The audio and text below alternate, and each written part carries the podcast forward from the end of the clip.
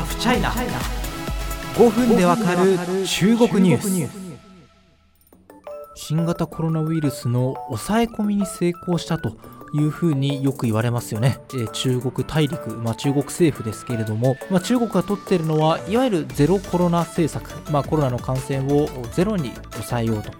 感染者が見つかった場合感染者や濃厚接触者あるいはその地域に大規模な PCR 検査そして隔離を行うというようなものでこれまでコロナ対策を進めてきました。しかしいわゆるそのゼロコロナ政策に疑問を呈した感染症の専門家が論文投与の疑いで調査を受けることになりました。結果的にそういった疑念はないということになりましたが中国メディアにたびたび登場する英雄的な専門家だったので突然の変化の扱いには驚くばかりです。このゼロコロナ政策に疑問を呈した投稿一体何だったのか見ていきましょう。騒動の中心になったのは福旦大学、まあ、あの余談ですけど僕も福旦大学の卒業生ですがの感染症専門家の張文光医師です。あの中国のあの感染症専門家っていうと日本だとね尾身会長とか岩田先生とか忽那先生とか西浦先生とかすごい有名ですけれどもあの、まあ、トップは小南山さんっていうあのものすごいベテランの方なんですけど、まあ、それと引けを取らないぐらいメディアに露出してきたりとかあの感染症に関して提言を行ってきたお医者さんです。えこの張文光さんがですね、まあ、南京市で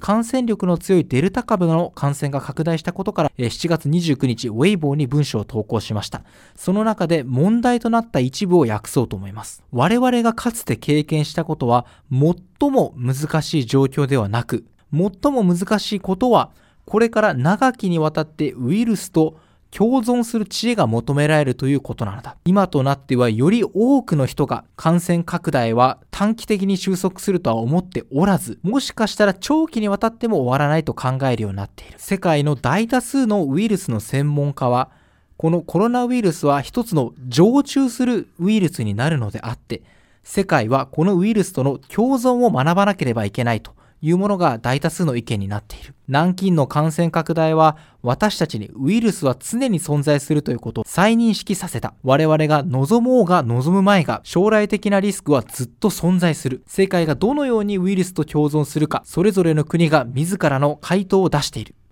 中国はかつて素晴らしい回答を出した。南京の感染拡大以降、我々はこれよりもっと多くのことを学ばなければいけない。中国が将来選ぶ方法というのは、世界の運命共同体を保障し、世界とのつながりを実現し、正常な生活に戻るものとなる。そしてそれは同時に、国民がウイルスに対する恐れから免れることを保証する。中国にはきっとそれだけの知恵がある。我々は一度新型コロナウイルスに勝利した。私たちは今後、長きにわたってこれを制圧する道を見つけなければいけない。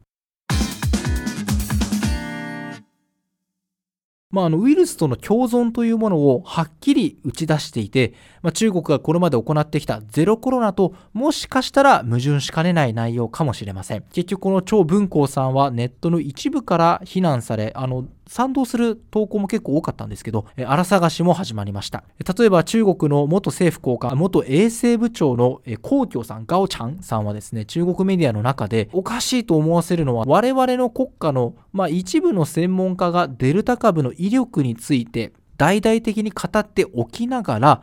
国家はウイルスとの共存を考えるべきだと同時に提案していることだ。デルタ株の威力は恐ろしいと言っておきながら、共存を同時に望むというのは矛盾ではないか、などと当てこする形で批判しました。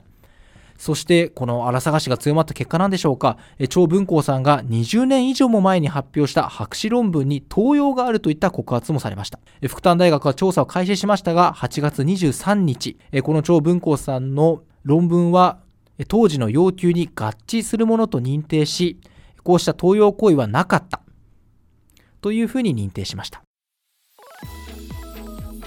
これ一部のメディアによるとですね、長文光さん、あの中国のファウチと呼ばれているらしいですね。あのファウチさんっていうのはアメリカの首席医療顧問のアンソニー・ファウチさんのことに、まあそれにちなんでるんでしょうけれども、もともとすごいその専門家としてね、はっきりとした物言いをなさる方というふうに言われていますけれども、ウイルスとの共存というのは、まあ確かに多くの国がこれから取っていかなければならない方法かもしれません。そうした科学的な知見に基づいた提言がある種レッドラインになるというか、批判の対象になるというのは非常に想定外の出来事と言えるのではないでしょうか。ましてや中国の中でも有数の感染症の専門家の1人この人の口を塞ぐようなことをして果たして損をするのは誰かというところも疑問になってきます。